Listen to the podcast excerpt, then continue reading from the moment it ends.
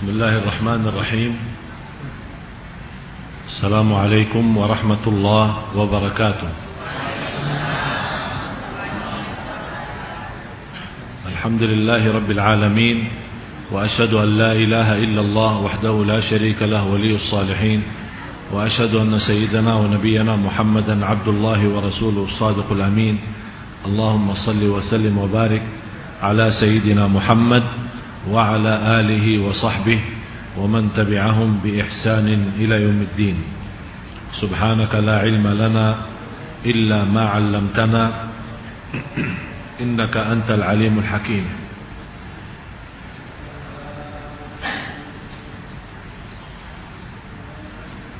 Maha suci Allah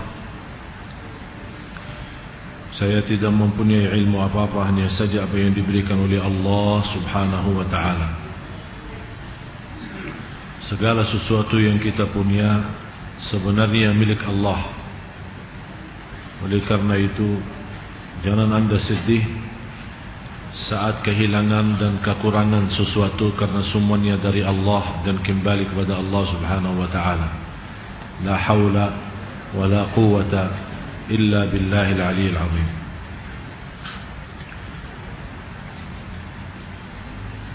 Jamaah muslimin muslimat Jamaah Masjid Agung Sunda Kelapa Yang dimuliakan dan diberkahi Allah subhanahu wa ta'ala. Masih kita sama-sama melanjut bahasan kita Di ayat 33 surat Fussilat.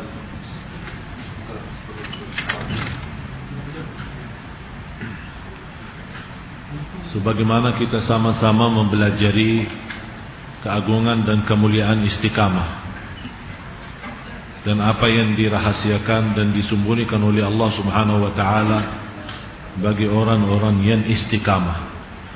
Dan Rasulullah sallallahu alaihi wasallam bersabda, "Inna Allah yuhibbu min al-'amali adwamahu wa in qall." Allah paling senang amalan hamba sedikit demi sedikit. Walaupun sederhana tapi istiqamah dan saya selalu menipukan semua jamaah untuk beristiqamah membaca Al-Quran beristiqamah. Beristiqamah menjaga salat malam. Beristiqamah bersedekah. Beristiqamah amalan-amalan salih. Dan salah satu yang menjadi amal salih yang sangat dicintai Allah Subhanahu wa taala sebagaimana penjelasan di ayat yang selanjutnya di surat Fussilat surah 41 ayat 33 ya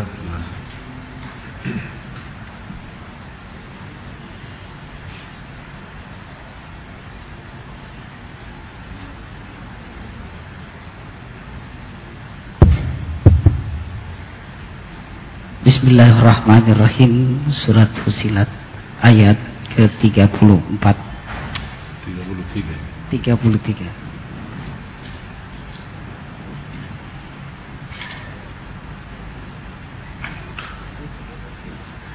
Siapakah yang lebih baik perkataannya daripada orang yang menyeru kepada Allah Mengerjakan amal yang saleh Dan berkata Sesungguhnya Aku termasuk orang-orang yang berserah diri.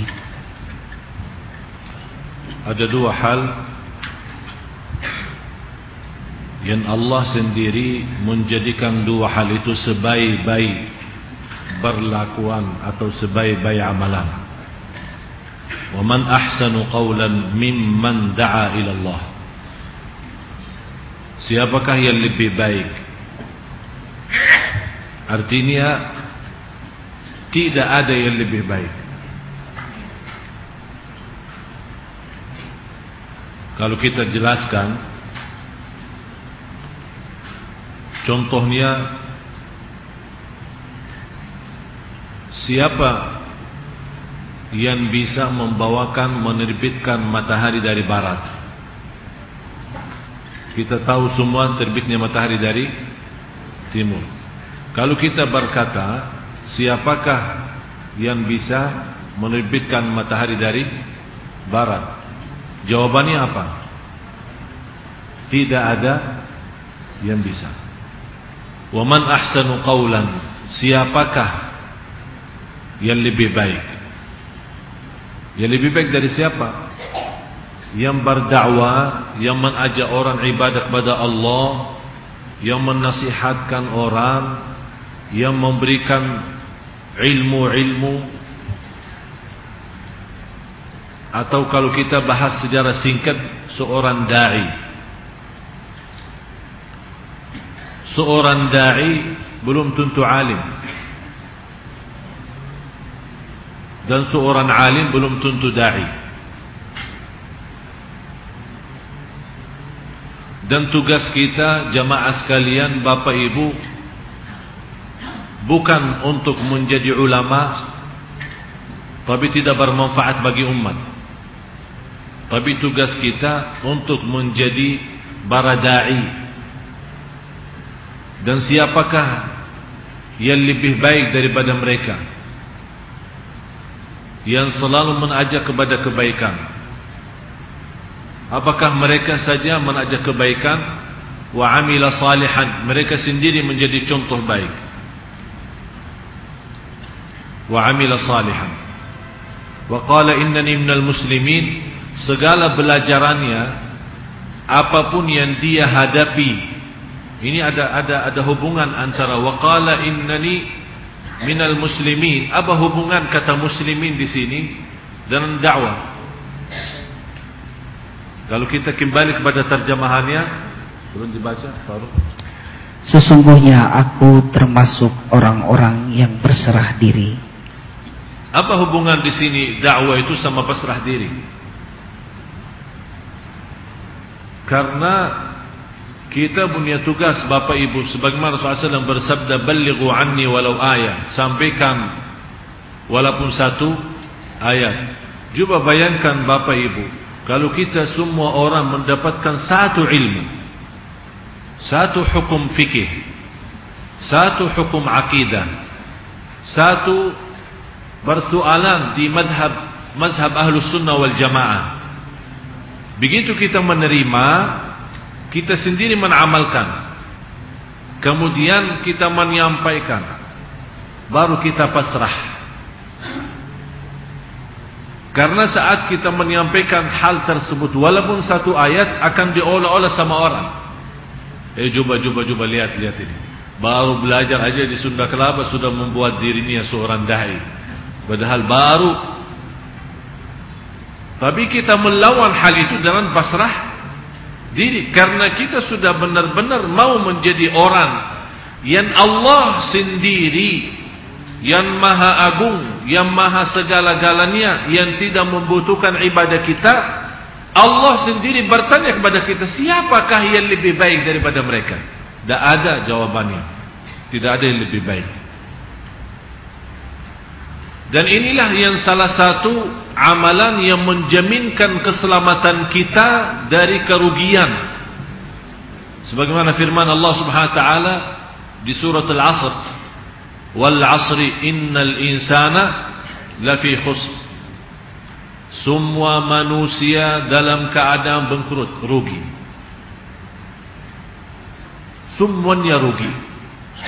Siapapun yang disebut sebagai manusia itu semuanya rugi di hadapan Allah Subhanahu wa taala.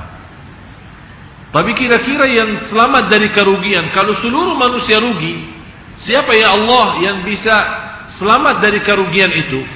Artinya sayang sekali Bapak Ibu kalau kita datang menghadapi Allah Subhanahu wa taala ternyata kita tidak punya apa-apa.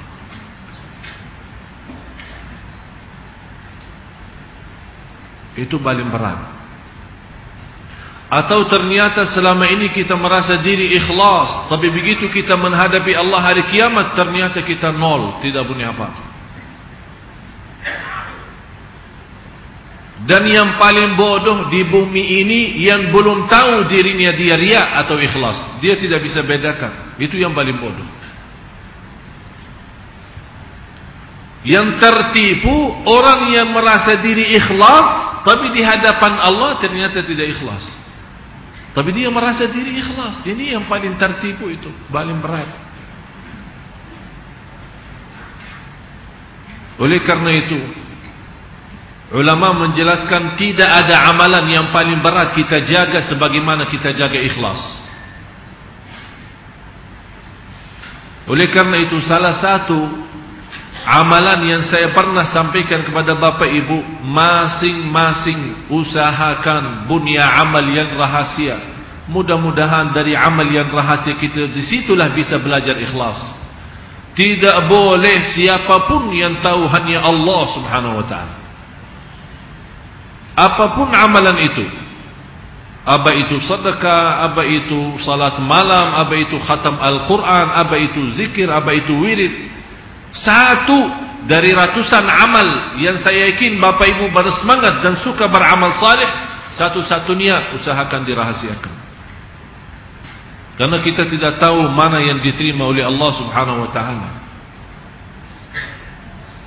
jadi orang yang diselamatkan oleh Allah dari kerugian yang memiliki empat sifat. Illa alladhina amanu. Imam Syafi'i menjelaskan amanu adalah alimu, berilmu.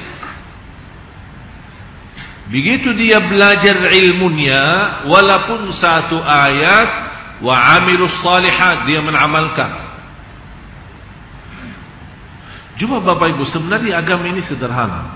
Setiap kita punya ilmu, belajar di mana saja kita duduk di majlis ta'lim atau di belakang atau di depan layar TV atau lewat radio atau di mana saja kita belajar, kalau setiap kita belajar satu soalan dan langsung kita beraktik, banyak hal yang bisa berubah. Tidak seperti ini, tidak semacam hal dan keadaan kita sekarang. Cuman kita merasa diri masih perlu berilmu. Ternyata lama-lama belajar ilmu, tapi dibanding amalan yang kita sudah belajari, tidak ada amalan. Sudah mempelajari seratus bersoalan dalam fikih, tapi yang baru kita amalkan hanya dua. Tapi coba bayangkan Bapak Ibu, kalau setiap anda datang di majlis ta'lim, mendapatkan satu hikmah, satu cerita, satu belajaran, Begitu anda pulang ke rumah, sampaikan kepada keluarga. Ambil kesimpulannya. Lewat BBM, Alhamdulillah sekarang sudah bisa. Lewat SMS, lewat email, lewat Facebook, lewat... Ini semuanya bisa menjadi jalan ibadah kita kepada Allah SWT. Cuba bayangkan, satu, satu ilmu. Kita sebarkan berapa, berapa ribu orang yang baca. Hanya dibaca oleh mereka, hanya dibaca, berarti kita sudah sampaikan ilmunya. Oleh karena itu Bapak Ibu jangan menganggap hal itu kecil, tidak ada arti. Ini yang perlu kita kembangkan, yang perlu kita barbania supaya kita nanti datang hari kiamat mempunyai amal salih walaupun kecil-kecil sederhana tapi ternyata karena kecil sama kecil menjadi seperti gunung besar di hadapan Allah Subhanahu wa taala yang membawa kita selamat dari siksa neraka jahanam. Wa amilus salihat wa tawasau bil haqq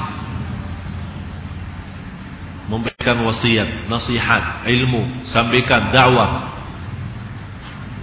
Dan itulah kelebihan sahabat.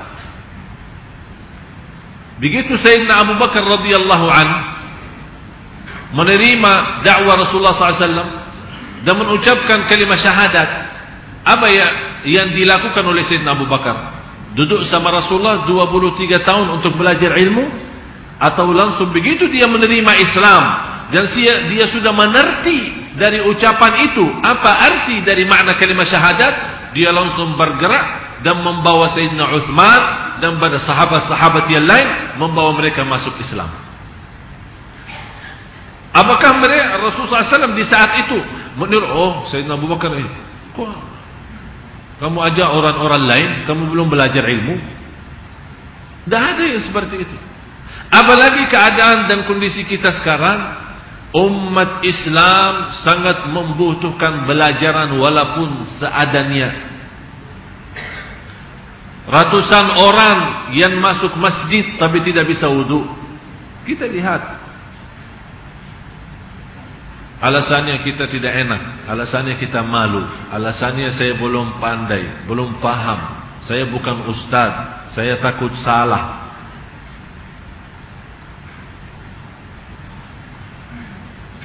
Dan kita bisa punya bermacam cara untuk menyampaikan semampu kita. Apalagi Bapak Ibu kalau saat pulang kampungnya yang kita ketemu dengan keluarga barangkali sepanjang tahun kita tidak ketemu mereka dan keadaan mereka dari sisi agama masih sangat sangat sederhana.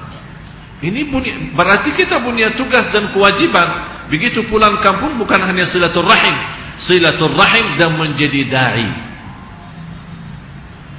Salah satu ulama saya baca satu cerita ada seorang ulama meninggal dunia. Muridnya salah satu murid beliau melihat dalam mimpi gurunya lagi nikmat di alam kubur.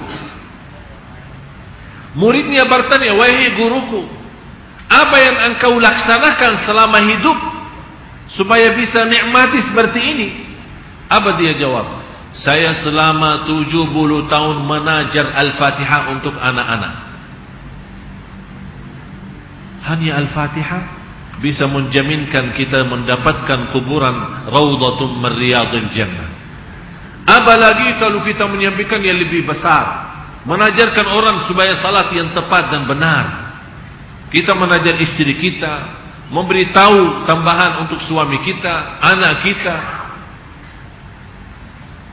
Kekurangan kita, mohon maaf Bapak Ibu, sebagai orang tua punya anak, jarang kita melihat orang tua begitu anaknya disuruh siap salat, tapi dilihat oleh orang tuanya bagaimana cara dia buang hajatnya, bagaimana dia membersihkan, atau bagaimana juga dia cara wudhu. Malah kita melihat anak-anak sudah terbiasa mohon maaf buang air buang air kecil berdiri. Padahal dilarang keras oleh Rasulullah SAW. Tapi menjadi budaya, sudah kebiasaan. Sekarang di mana-mana kita lihat, masuk mall, masuk pasar, sudah di mana-mana sudah. Malah kita kadang-kadang malas. Katanya lebih cepat lebih baik. Kencing berdiri sudah sini sudah selesai. Dah si antri masuk kamar mandi lagi, buka celana lagi. Ini ay panjang prosesnya. Ini sudah mudah. Kalau ada yang mudah jangan cari yang susah kata.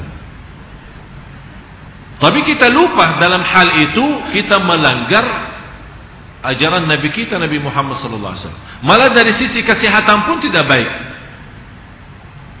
dan tidak ada sesuatu yang dilarang oleh Rasulullah SAW pasti bukan hanya untuk iman dan dosa kita tapi ternyata untuk kesehatan kita pun sangat bahaya malah termasuk orang yang buang air saat dia berdiri susah dia bisa membersihkan dengan benar salah satu siksa kubur orang yang tidak membersihkan dirinya saat habis buang air itu termasuk salah satu siksa kubur. Jadi kita sudah biasa.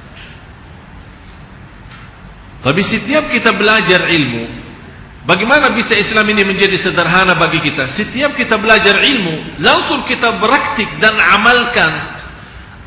Sebagaimana kita fahami memang bahasan barangkali bisa orang berceramah satu jam atau 40 menit kesimpulannya apa? Masa bapak ibu satu pun tidak mendapatkan ilmunya? Satu saja. Langsung segera menamalkan dan sampaikan kepada yang lain. Itu menjadi salah satu ibadah Yang sangat disukai dan dicintai Allah subhanahu wa ta'ala. Wa man ahsanu qawlan Mimman da'a. Siapa yang lebih baik Dengan perkataannya. Berarti perkataan kita dalam bidang dakwah Menyampaikan sesuatu Walaupun satu persoalan. Oh mohon maaf saya bisa menajarkan cara wudhu yang benar Tapi saya belum tahu cara salat yang benar. Sudah sampaikan wudhu yang benar Nanti insya Allah ada seorang lain Yang bisa menyampaikan cara salat yang benar. Wa amila salihan wa qala innani minal muslimin.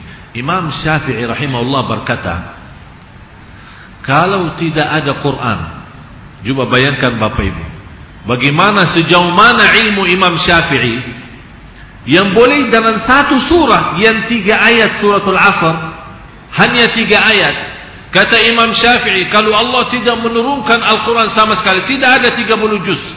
Allah hanya turunkan kepada Rasulullah suratul Asr untuk manusia supaya manusia belajar, supaya manusia mengamalkan isi suratul Asr. Kata Imam Syafi'i, cukup bagi manusia diselamatkan dunia akhirat.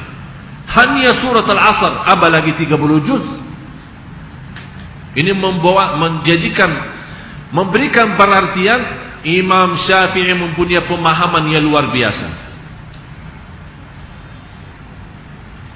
Cukup bagi manusia menjadi bahagia dan selamat dunia akhirat hanya kalau dia bisa memahami suratul Asr. Malah ada sebagian ulama berkata suratul Asr itu sepertiga ilmu agama. Dalam hadis innamal a'malu binniyat dua sepertiga ilmu agama. Lebih daripada separuh ilmu agama pemahaman daripada hadis innamal a'malu binniyat. Dan niat itu memang luar biasa dahsyat. Dan banyak amalan kita ternyata sia-sia karena kita melupakan niatnya. Karena saya duduk di satu kantor, ada seorang Kayak ini ada mulai ada gerimis hujan. Kemudian dia buka jendela. Supaya masuk udara yang cukup apa namanya? dingin ya, sejuk ya. Begitu dia buka terus matiin dia matiin AC AC-nya di kantor, terus duduk. Saya bertanya sama dia, "Kenapa Pak buka jendela itu?" Dia bilang supaya ini gerimis hujan kan enak ya, anginnya biar ada udara sedikit untuk di kantor dan juga kirimis hujan supaya berkah. Jadi dia dia nawaitu saat dia buka jendela itu hanya untuk mendapatkan udaranya saja. Saya bilang Pak, subhanallah, ini amalan bisa jadi ibadah. Ternyata buka jendela bisa jadi ibadah. Dia kaget, masa jendela jadi ibadah? Saya bilang begini, kalau anda nawaitu saya buka jendela untuk supaya bisa jelas mendengar azan di masjid yang sebelah kantor saya. Berarti akan sekaligus dapat udaranya masuk. Selama anda membuka jendela itu menjadi ibadah. Karena kita punya nawa itu untuk mendengar azan di masjid yang sebelah kantor kita. Banyak hal yang lain. Kesenyuman kita pagi hari di kantor, di jalan. Apakah ada nawa itu? Tidak. Atau sudah terbiasa. Saking bintingnya suratul asar, sahabat pun antara dua, kalau sudah di dalam satu majlis, mereka sudah mau pulang, pisah. Sebelum mereka pisah, saling menstol suratul asar. Ayo baca suratul asar. Didengar, habis dia dengar, dia baca lagi. Saling menstol suratul asar. Kenapa? Setiap pisah dari majlis menjadi sebuah sunnah Menurut saya sunnah itu sudah tidak ada lagi. Malah dianggap sebagian orang itu bid'ah karena Rasulullah SAW tidak pernah lakukan. Padahal saking pentingnya sahabat sendiri mereka tidak pernah pisah di antara dua sampai sebelum membaca surat Al-Asr. Saling mengingatkan ilmu, amal, sabar, dakwah dan sabar. ومن أحسن قولا ممن دعا إلى الله وعمل صالحا وقال إنني مسلم Dan Allah menjelaskan gambaran bagaimana perbedaan orang-orang yang berdakwah yang sama yang tidak. Artinya yang menyampaikan apa adanya sama yang tidak. Istilahnya anak tidak tahu, anak tidak mau ikut campur, anak tidak ada urusan, Padahal ini semua kewajiban kita. Sebagaimana firman Allah Subhanahu "Kuntum khaira ummatin ukhrijat lin-nas ta'muruna bil ma'ruf wa tanhauna 'anil munkar wa tu'minuna billah." Allah menjadikan umat ini umat Nabi Muhammad SAW sebaik-baik umat. Apa yang membuat ini umat yang terbaik di antara umat yang lain? Karena sifat mereka saling menajak kebaikan. Jangan kita menjadi orang pelit. Biar orang-orang berkata macam-macam, tapi karena kita nawaitu. Walaupun saya tidak fantas menjadi seorang da'i, walaupun tidak fantas menjadi seorang ustaz, saya belum begitu faham. Tapi saya sudah faham satu soalan, saya menyampaikan soalan itu. Mudah-mudahan bermanfaat. Kalau kita meninggal dunia dan persoalan itu walaupun satu didengar oleh seorang lain atau keluarga kita atau kita beri kepada orang lain Selama dia menamalkan hal itu, Allah akan kirimkan pahalanya selama kita di alam kubur. Tapi kalau kita sendiri amalkan dan diamkan, oleh karena itu Allah memberikan gambaran. Apakah sama kebaikan sama kejahatan? Terus.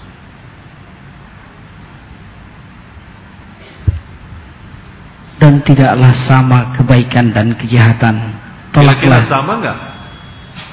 Kenapa di sini Allah kasih gambaran kebaikan sama kejahatan? Saya mengambil kesimpulan orang-orang yang belajar tapi tidak menyampaikan seperti berbuat kejahatan. Artinya diam. Menjadi bagi dia dosa. Apakah sama atau tidak sama orang-orang yang selalu mengajak kepada kebaikan? Jangan anda berkata, ini salah satu was-was syaitan. Barangkali bapak ibu merasa diri masih orang-orang berdosa. Orang-orang bersalah. Masih punya banyak kekurangan. Itu bukan menjadi alasan tidak menyampaikan ilmu kepada orang lain. Kalau semua berkata, saya belum orang sempurna. Saya tidak ahli. Saya aja belum mengamalkan. Saya aja belum salat malam. Saya aja belum Isnin Kamis puasa. Kok saya ajak orang lain? istiqamah mengajak orang lain ini menjadi salah satu terjamin hidayah petunjuk dari Allah untuk kita. Bapak Ibu, kalau kita dapat ilmu dan kita amalkan belum tentu men, belum tentu terjamin kita dapat petunjuk. Tapi kalau kita belajar, kita amalkan, kita sampaikan terjamin kita dapat petunjuk. Walladzina jahadu fina lanahdiyannahum subulana. Orang yang senantiasa bermujahadah di jalanku kata Allah dan menyampaikan dakwah kepada yang lain, lanahdiyannahum kami akan jaminkan petunjuk bagi mereka, bukan bagi orang yang mendengar dakwah kita, tidak. Diri kita tarjamin. Wa inna Allah la ma'al muhsinin. Sungguh Allah bersama orang yang berbuat baik. Wa la tastawil hasanatu wal sayyi'ah. Idfa' billati hi ahsan. Ini salah satu sikap yang sangat luar biasa dan kita perlu dan membutuhkan di saat ini. Terus idfa' billati hiya ahsan. Tolaklah kejahatan itu dengan cara yang lebih baik kira-kira Bapak Ibu kejadian sekarang itu di seluruh dunia terhadap menghina Nabi Muhammad sallallahu alaihi wasallam. Kira-kira sikap yang terjadi ini gimana? Benar atau tidak? Yang berkata benar, yang merasa diri perlakuan itu benar karena ada rasa cemburu, kenapa dilakukan terhadap Rasulullah seperti itu? Angkat tangan. Tak apa-apa, jangan malu. Kita bukan, saya tidak akan masukin penjara. Jangan khawatir. Cuma saya mau lihatlah pandangan anda masing-masing. Kira-kira sikap umat Islam saat dihina Rasulullah SAW. Dan begitu demo di mana-mana. Dan kita lihat dalam berita di seluruh dunia bukan hanya di Indonesia. Kira-kira perbuatan itu benar atau tidak? Yang berkata tidak benar angkat tangan.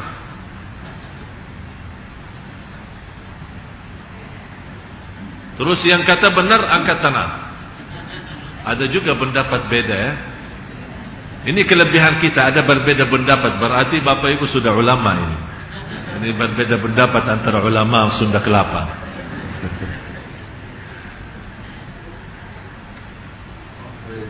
Kalau menurut saya berlaku mereka itu benar dan juga salah. Dua-duanya. Benar apa? Apa kebenaran yang terjadi?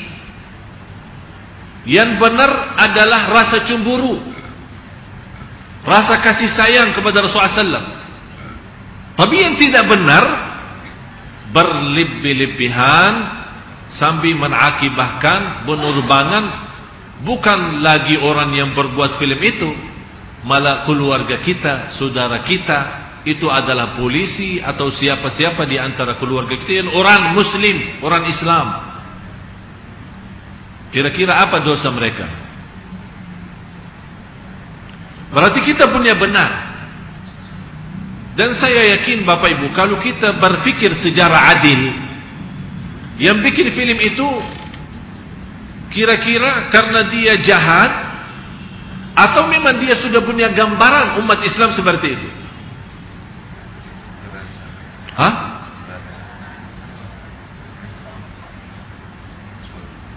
Karena kondisi kita menghina Rasulullah duluan, wajar kalau ada musuh Islam menghina Rasul.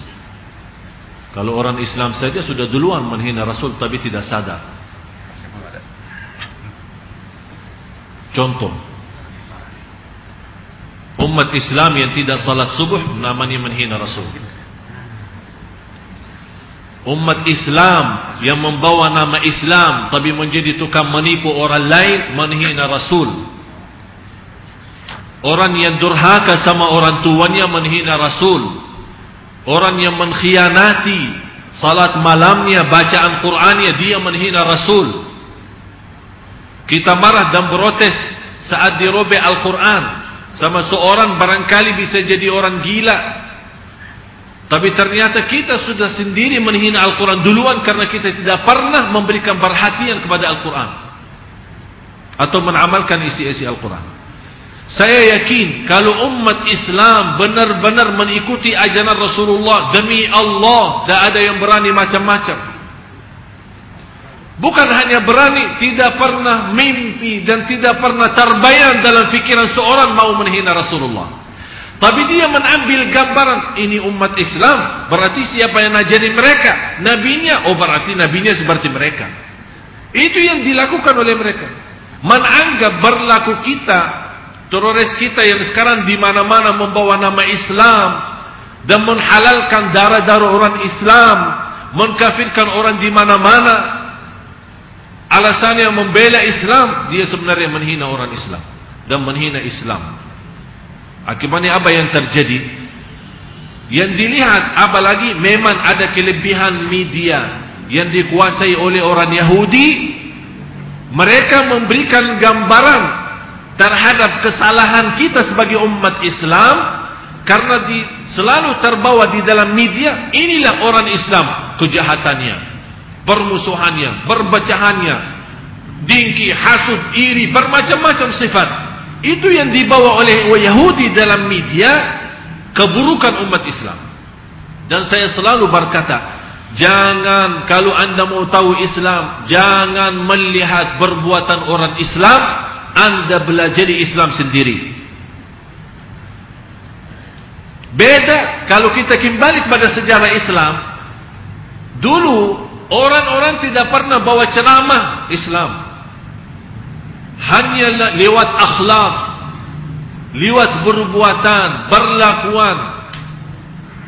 Banyak yang masuk Islam. Contoh kita Rasulullah SAW Rasulullah pernah nangis karena seorang jiwa anak orang Yahudi meninggal dunia belum masuk Islam nangis. Sahabat heran ya Rasulullah nangis karena orang Yahudi mati biarkan dia mati. Apa jawaban Rasulullah SAW ada seorang jiwa manusia masuk neraka, saya tidak mampu selamatkan dia. Jubah pikiran Rasulullah targetnya ke mana? Sampai dia berduri orang Yahudi diselamatkan oleh Allah. Tapi karena dia tidak mengucapkan dan dia tidak menerima dakwah Islam, meninggal dunia. Rasulullah SAW menangis dan sedih karena dia meninggal dan dihukumkan masuk neraka karena dia tidak masuk Islam. Dan Rasulullah SAW sudah bersabda di hadis yang sahih, tidak ada orang Yahudi dan Nasrani yang pernah mendengar namaku, memahami dakwaku, tapi tidak menerima akan masuk neraka.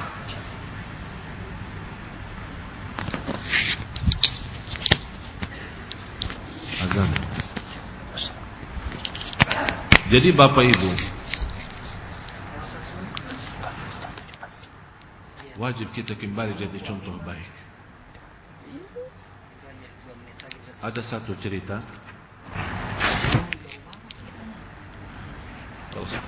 Rasulullah SAW berjalan di Bandar Basir. Bertemu dengan seorang wanita yang sudah usia dan sudah tua. Dan ibu itu lagi kumpulkan kayu untuk menjadi bahan bakar buat makanannya kayu bakar.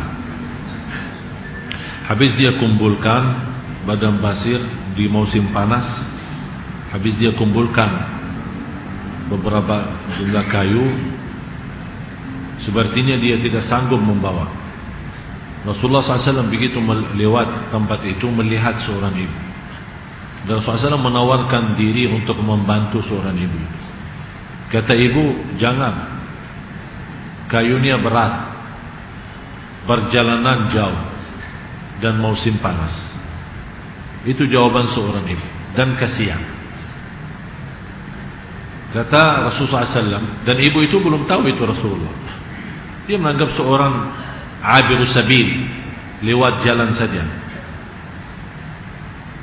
Rasulullah SAW tetap menawarkan tidak apa. Saya akan bantu. Rasulullah SAW sendiri menangkat kayu itu. Dan berjalan jauh.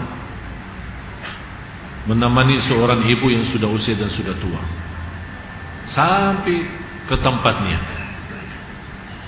Dan ibu melihat sangat mengagumkan bantuan Nabi Muhammad SAW dan kata ibu saya seorang sendiri. Tidak punya siapa-siapa. Dan saya orang miskin saya tidak bisa membayar atau membalas kebaikan itu tapi saya ada satu nasihat. Mudah-mudahan nasihat ini bisa menjadi bermanfaat untukmu dan bisa membalas kebaikanmu sama saya. Rasulullah SAW silahkan. Apa nasihatnya? Kata ibu itu ada seorang di Makkah. Terpanggil namanya Muhammad. Berhati-hati dari dia. Jangan berusaha ketemu sama dia karena dia orang jahat dan akhlaknya buruk dan tukang sihir. Setiap orang dengar bicaraan dia langsung terharu atau langsung bisa tertipu. Rasulullah SAW senyum dan kata, wahai ibu, kalau saya berkata saya sendiri Muhammad, bagaimana? Kata ibu, kalau memang benar kamu Muhammad itu, saya akan berani berkata asyhadu an la ilaha illallah wa asyhadu anna Muhammad Rasulullah. Masuk Islam. Apakah Rasulullah SAW datang mengenalkan diri kepada seorang itu? Atau Rasulullah pernah menceramahin dia berdakwah sepanjang perjalanan? Apakah Rasulullah SAW membawa Al-Quran atau hadis Bukhari Muslim untuk memberitahu hadiah bagi dia? Tidak. Hanya Rasulullah beraktik menamalkan apa yang diperintahkan oleh Allah langsung orang itu masuk Islam. Padahal sederhana, hal sederhana. Dan banyak seperti itu. musim haji yang kita sekarang protes banyak masyarakat terhadap Amerika. Katanya Amerika yang jahat, Amerika ini. Saya cuma saya tidak mau bahas soal politik ya. Saya bukan orang membela Amerika atau membela siapa-siapa.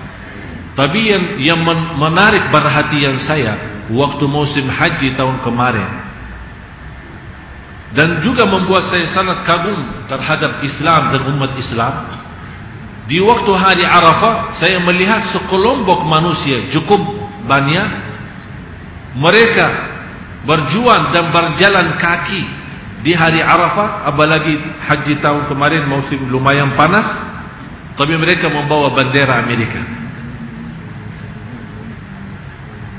Saya mengambil satu kesimpulan dan belajaran. Mereka tunjukkan kalau memang politik kami pemerintah kami jahat dosa kita apa sebagai masyarakat Amerika yang masuk Islam. Berarti Bapak Ibu Semestinya kita orang bisa memberikan gambaran yang baik. Tidak perlu berbicara. Dan itulah yang membuat banyak umat Islam masuk Islam karena perbuatan kita. Salah satu sebabnya masuk Islam dan tersebar di negara Indonesia Orang-orang dari negeri Arab datang menjadi orang berusaha Bukan berdakwah Sebenarnya mereka datang sebagai pengusaha, berbisnis. Mereka datang di sini berbisnis karena cara mereka, jujur mereka, amanat mereka, tepat janji mereka. Ini yang membuat banyak tertarik. Ini kelompok mereka itu dari mana? Kok kalau mereka janji benar-benar tepat? Kalau mereka memberikan sesuatu, ya benar, barang itu sesuatu sama. Malah kita sekarang melihat di depan mata dibungkus kardusnya barang kita betul, begitu kita terima di negeri kita atau di rumah kita kok rubah isinya. Padahal kita sendiri yang menikatkan barang itu, tapi kok subhanallah bisa mungkin ada kerjasama sama hantu yang membongkar isinya. Bermacam-macam cara penipuan sekarang.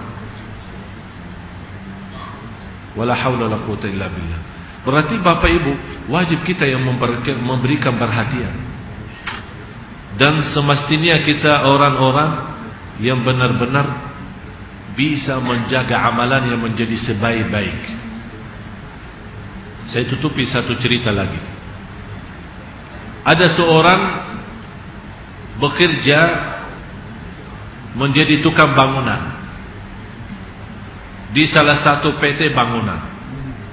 Sudah sekian tahun dia bekerja dari sejak umur masih muda sampai dia tua.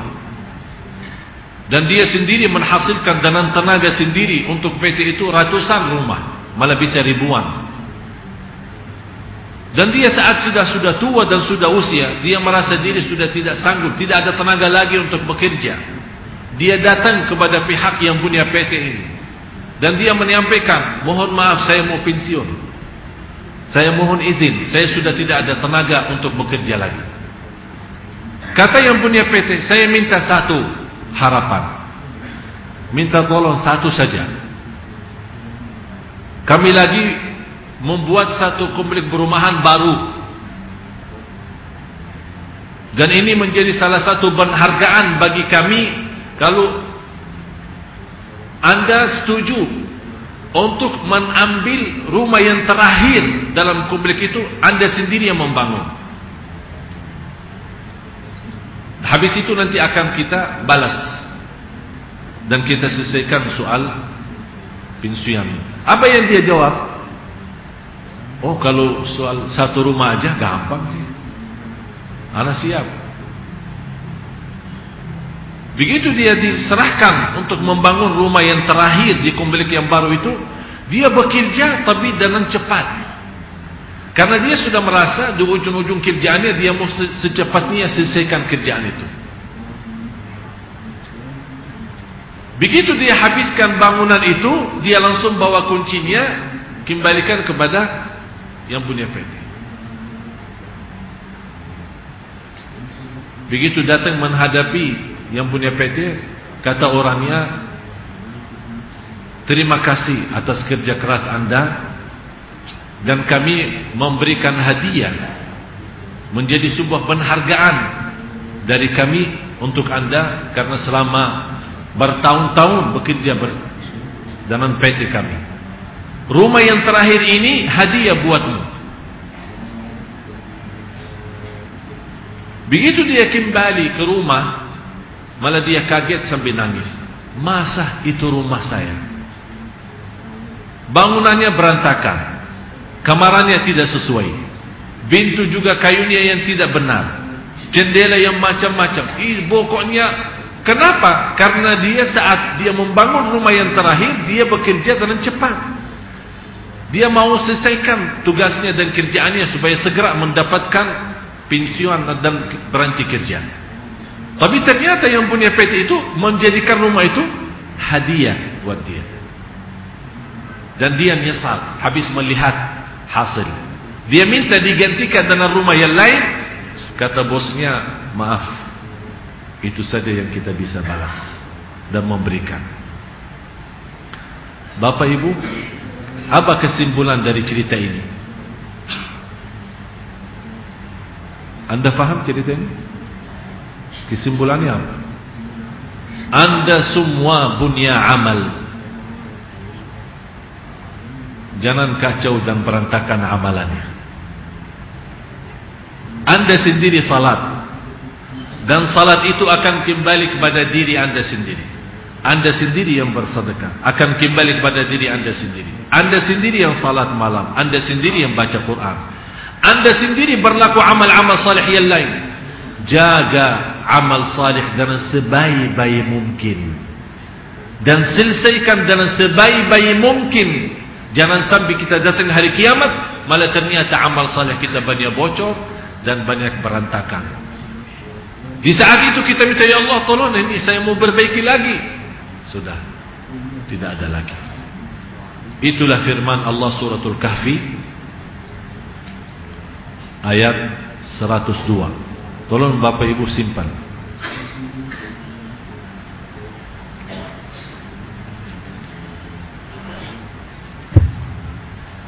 103, 104, 105, 106. Jadi dari 103 sampai dengan 106. Tolong baca.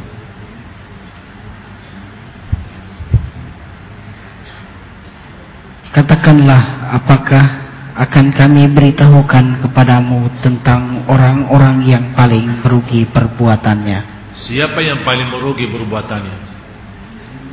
Ada orang rugi ada yang paling rugi. Kalau paling, paling rugi itu berarti tidak ada kesempatan untuk berbaiki lagi. Beda sama yang merugi. Terus siapa ya Allah tolong jelasin supaya kita bisa selamat dari sifat itu. Siapa ya Allah di antara kami yang paling rugi? Terus yaitu orang-orang yang telah sia-sia perbuatannya dalam kehidupan di dunia ini. Terus sedangkan sedangkan mereka menyangka bahwa mereka berbuat sebaik-baiknya. Balim berat jamaah sekalian.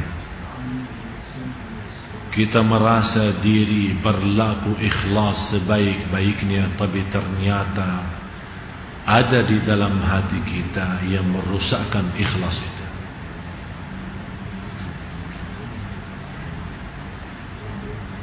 Jadi jangan anda sekali-kali merasa diri sudah berbuat sebaik-baik mungkin. Walaupun anda orang ikhlas, walaupun anda orang saleh, walaupun anda orang istiqamah baca Quran dan salat malam, walaupun anda biasa dan senantiasa membantu orang lain, Jangan anda sekali-kali merasa diri sudah berbuat sebaik-baik mungkin. Malah justru anda selalu merasa diri masih banyak kekurangan dan memohon petunjuk dari Allah dan merasa diri malu terhadap Allah karena ya Allah saya belum bisa berbuat yang sebaik-baik mungkin. Jangan anda menghukumkan diri saya sudah menjadi orang ikhlas. Biarkan Allah yang menghukumkan kita sudah menjadi orang ikhlas. Jangan kita menunggu orang-orang yang memuji kita Biarkan Allah yang memuji nama kita di hadapan malaikat di langit. Jangan kita sekali-kali mengharapkan apa-apa dari manusia. Apalagi dihormati oleh manusia di bumi. Tapi yang kita inginkan Allah sendiri mengagungkan. Dan juga malaikat mencintai kita di langit. Jangan kita orang-orang yang merasa diri sudah benar sebaik mungkin. Sampai sepanjang malam bisa nangis dan sepanjang malam bisa baca Quran dan tidak pernah lepas daripada salat malam disitulah muncul salah satu perasaan dalam hati kita Alhamdulillah ternyata saya lebih baik daripada yang lain Jangan seperti itu. Ini salah satu kata ujub diri, bangga terhadap diri, terhadap perbuatan ini yang dijelaskan oleh Allah. Padahal mereka menyangka sudah berbuat sebaik-baiknya. Tapi ternyata mereka sia-sia amalannya. Saya ulangi lagi yang paling bodoh di bumi yang dia merasa dirinya ikhlas tapi ternyata dia tidak ikhlas. Oleh kerana itu Bapak Ibu terus anda selalu berdoa kepada Allah. Ya Allah jadikan kami hambamu yang ikhlas. Biar Allah sendiri memanggil kita Sebagaimana Allah memanggil Nabi Yusuf alaihissalam. Innahu min ibadina al-mukhlasin. Dia sesungguhnya Nabi Yusuf Hambaku yang ikhlas. Dan kata mukhlisin Beda arti sama mukhlasin Mukhlisin malah lebih tinggi mukhlasin. Mukhlisin mereka benar-benar mensucikan niat-niat semata-mata karena Allah. Tidak ada sedikit pun hawa nafsu atau untuk dunia. Tapi mukhlasin karena sudah tinggi ikhlasnya mereka, Allah memilih mereka menjadi hamba Allah yang terdekat. Mukhlasin sudah terpilih. Oleh karena itu, Allah sangat menghargai orang yang ikhlas. Walaupun amalannya sederhana, barangkali tidak diterima sama orang, tidak diberikan perhatian, berpakaiannya biasa saja, namanya pun tidak dikenal, tidak punya harta, tidak punya apa-apa. Tapi kalau dia angkat tangan berdoa kepada Allah, langsung saatnya Allah kabulkan doanya. Tapi ada seorang berpakaian yang bagus, indah, namanya terkenal, kekayaannya luar biasa dan tidak pernah keluar dari masjid. Tapi ternyata kita salah melihat orang itu. Tapi di sisi Allah, kalau dia doa sepanjang hayatnya, satu kali pun Allah tidak menerima doanya. Nauzubillah. Oleh karena itu Bapak Ibu, jangan kita berburuk sangka menghukumkan orang. Cuma lihat bagaimana kemuliaan akhlak Ya Rasulullah SAW yang menanamkan akhlak itu kepada sahabat. Abdurrahman bin Auf radhiyallahu an salah satu orang yang terkaya di antara sahabat. Kata istrinya apa? Suamiku Abdurrahman kenapa keluargamu saat kamu kaya raya semua datang minta hajatnya? Dan saat kamu sudah tidak punya apa-apa sudah merugi sudah bangkrut, tidak punya uang, tidak punya rizki, tidak punya harta, malah silaturahim pun tidak ada yang datang. Marah istrinya, sakit hati. Kenapa pas ada uang banyak malah datang setiap hari minta hajatnya. Begitu sudah habis, tidak ada yang cari, silaturahim pun tidak pernah. Tapi coba lihat kemuliaan akhlak Abdurrahman bin Auf. Apa dia jawab? Dalam pikiran yang baik sangka terhadap orang lain. Dia berkata kepada istrinya, istriku, Alhamdulillah ternyata keluarga saya baik. Saat saya punya harta banyak datang minta hajat, berarti saya bisa memberikan kepada mereka. Pas lagi tidak ada, Alhamdulillah mereka menghargai itu. Dan mereka tidak datang sama sekali. Karena saya malu bisa memberikan, padahal saya tidak ada. Cuba lihat pikiran yang tinggi itu apa. Tapi kalau kita tidak punya pikiran masih fikiran iblis. Iblis masih eh coba kemarin aja selalu datang. Begitu turun jabatannya telepon pun tak pernah. Pas lagi berjabat Masya Allah antri orang datang silaturahim. Sampai kalau dia sakit rumah sakit yang terbagus di Jakarta diobati secara gratis. Tapi kalau ada orang kampung masuk sakitnya parah, minta segera dioperasi jantung, dilihat ini siapa? Eh kayaknya tidak punya duit. Oh maaf pak, tidak ada. Diskon pun mana bisa? Habis diskon aja sudah 100 juta. Tapi kita lihat Pak Menteri diobati padahal dia mampu bayar biaya operasinya. Tapi diobati, dibayar, dilayani, diservis luar biasa. Tujuannya apa? Rumah sakit tersebut ini mengobati Pak Menteri. Alhamdulillah sudah kembali sehat. Tapi kalau untuk orang miskin, apa gunanya? Hanya datang sini rumah sehat yang di Sunda Kelapa. Alhamdulillah ada rumah sehat yang bisa layani mereka secara free. Oleh karena itu Bapak Ibu, belajari bagaimana kita bisa menjadi baik sangka. Karena ini keburukan sangka terhadap siapa pun membuat banyak masalah. Termasuk dalam rumah tangga kita. Sambil Rasulullah juga bayangkan. Rasulullah pernah sama istrinya Hafsah. Berjalan waktu gelap malam hari. Ada dua orang dari Al-Ansar sahabat. Mereka begitu melihat Rasulullah sepertinya berjalan pelan-pelan di waktu gelap mereka menghindar dan merubah jalan ganti jalan lain. Rasulullah langsung panggil mereka, "Eh eh eh, eh mau ke mana kalian? Ini istri saya Hafsah. Ini istri saya Hafsah." Kata mereka, "Ya Rasulullah, masa kita ada apa namanya was-was atau ragu-ragu Rasulullah berbuat macam-macam?" Saya kata Rasulullah SAW, "Apa? Ini bukan soal kalian, tapi iblis bintar menggosok hati kalian." Ini Rasulullah sendiri padahal berjalan sama istrinya tapi karena gelap istrinya tidak dilihat oleh Al-Ansar.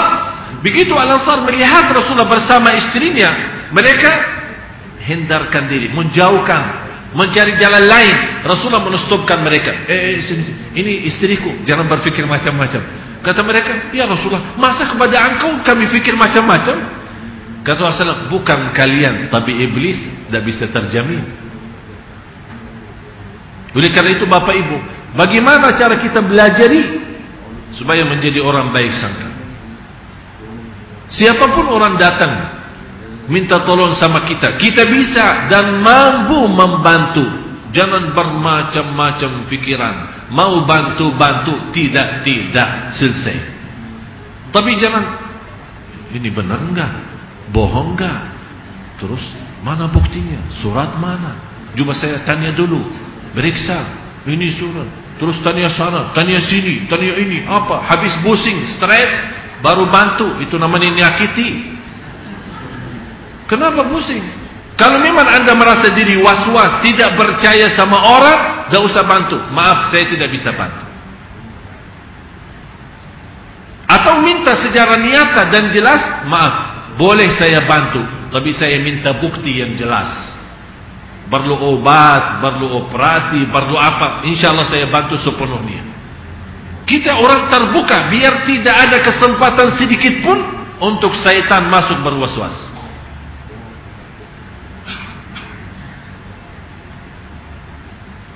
Seperti ada seorang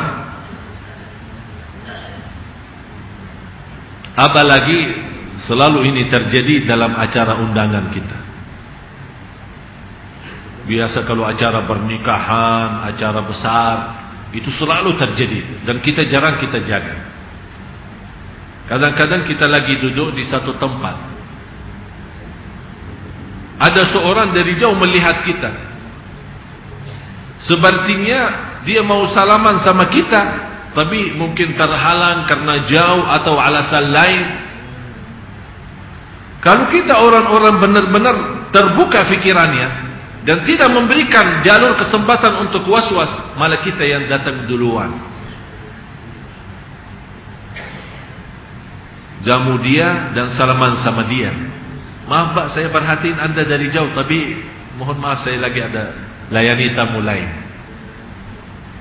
Bisa orang yang melihat kita dan kita bisa melihat tapi karena kita tidak memberikan perhatian bisa bermacam-macam. Oh, oh. Ini baru saja sudah begini Ustaz masuk TV yang sudah sombong Itu sebenarnya mohon maaf Bapak Ibu Hal itu terjadi sama saya sendiri. Banyak saya terima SMS Banyak saya terima Apa namanya BBM Ada yang malah yang telefon Protes, marah. Kok orang Ustaz ini sombong? Saya bilang terima kasih tapi tolong kasih tahu supaya saya jadi pelajaran bagi saya. Saya pernah di acara nugur-nugur ustaz malah tidak kasih perhatian. Baru saja di TV One sudah sombong ustaz. Saya bilang mohon maaf. Saya bagaimana bisa jelasin sama dia lewat lewat apalagi lewat telepon. Mohon maaf saya barangkali kalau ada salah bukan salah saya itu salah mata saya tidak melihat. Itu aja.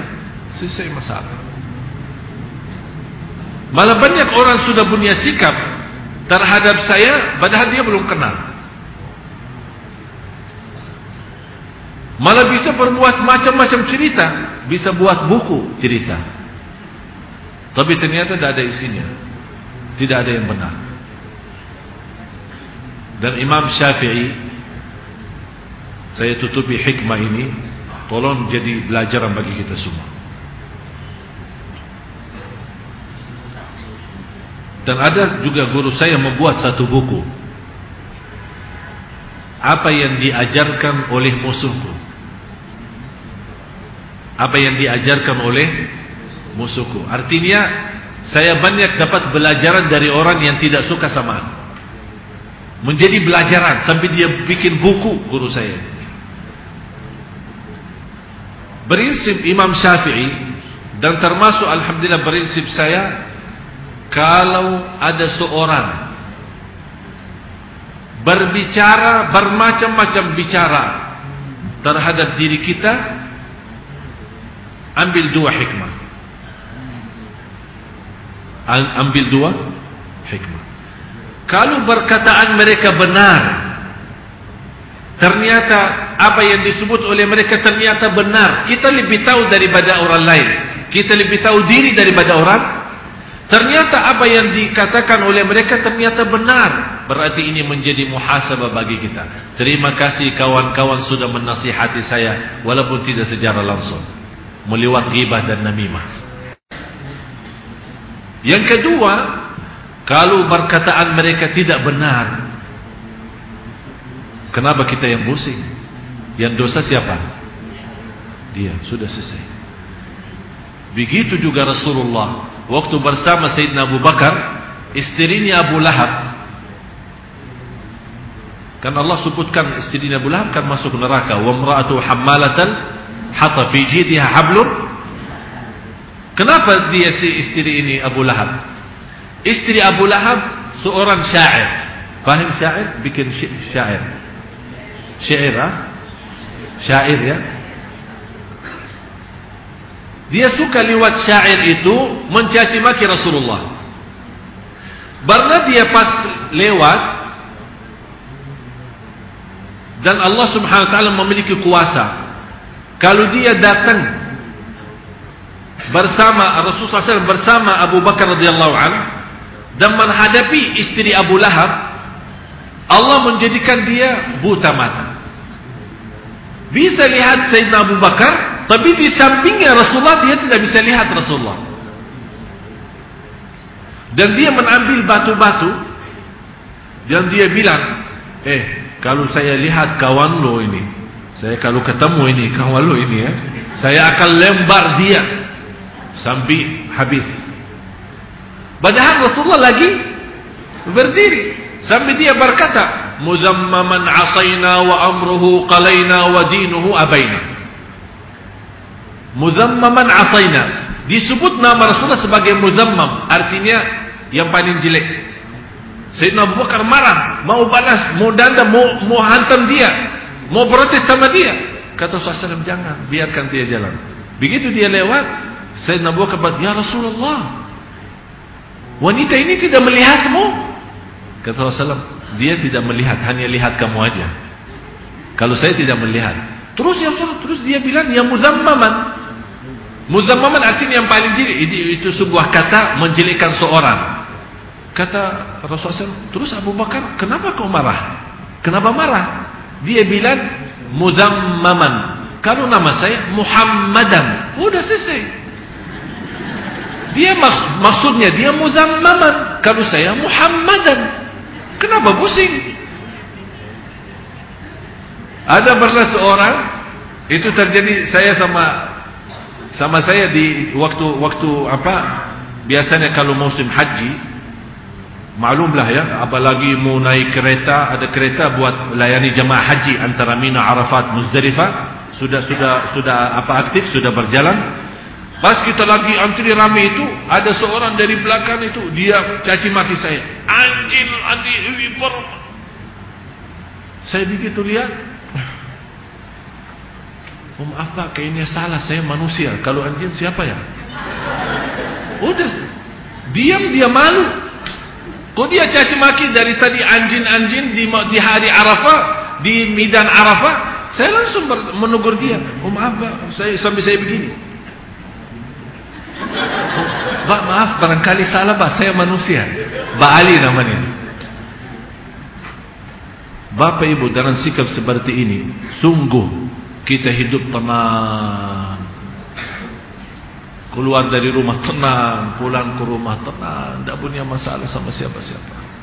Dan begitu kita mau tidur, angkat tangan kepada Allah, Ya Allah, kalau saya ada salah sama siapapun, sengaja maupun tidak sengaja, atau orang salah sama saya sengaja maupun tidak sengaja, ya Allah saya ikhlaskan dunia akhirat dan tidur.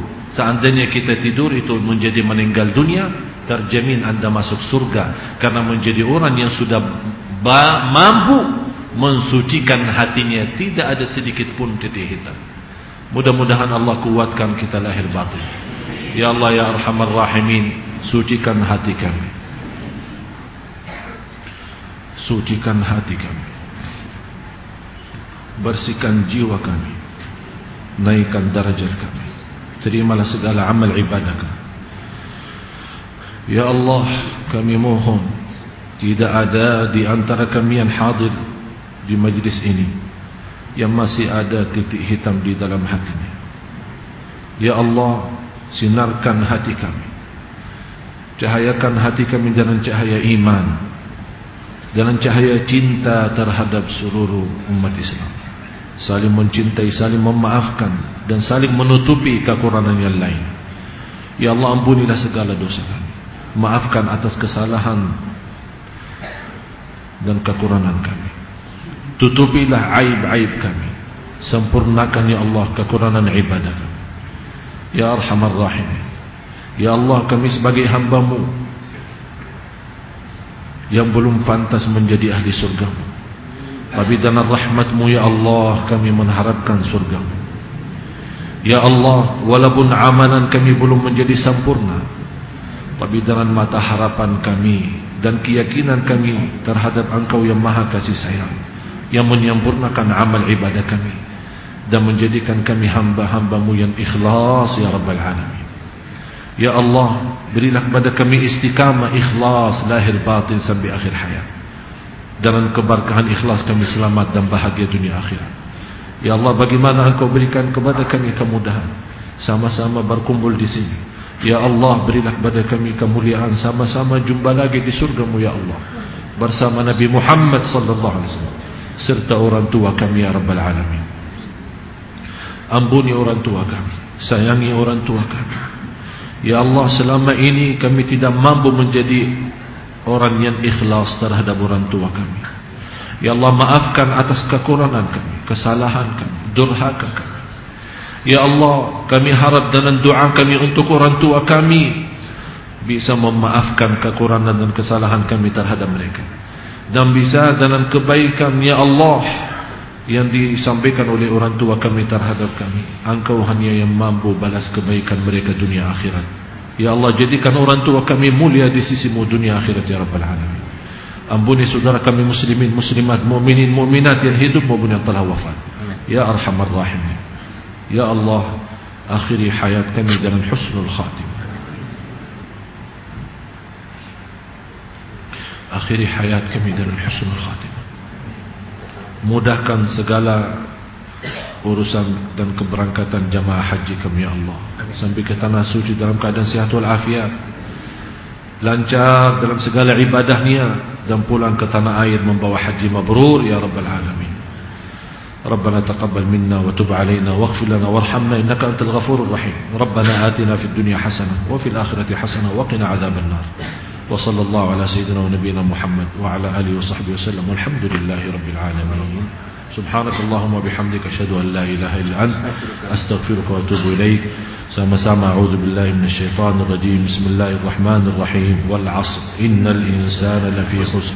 إلا الذين آمنوا وعملوا الصالحات وتواصوا بالحق وتواصوا بالصبر صدق الله العظيم السلام عليكم ورحمة الله وبركاته Waalaikumsalam warahmatullahi wabarakatuh Alhamdulillah para hadirin para jamaah sekalian Demikianlah pengajian kita pada malam hari ini Dengan studi Al-Quran Semoga kita dapat lebih mendalami makna dan dari ayat-ayat yang Allah firmankan dalam Al-Quran Dan perlu kami informasikan untuk pengajian besok tetap ada InsyaAllah uh, materi tazkiyatun nafas. Dan selanjutnya para hadirin para jamaah sekalian kita akan lengkapi sop kita dan mulai setiap hari Rabu Syekh Ali akan tetap bersama kita. Mari kita tutup dengan Alhamdulillah Alhamdulillah Rabbil Alamin. Wassalamualaikum warahmatullahi wabarakatuh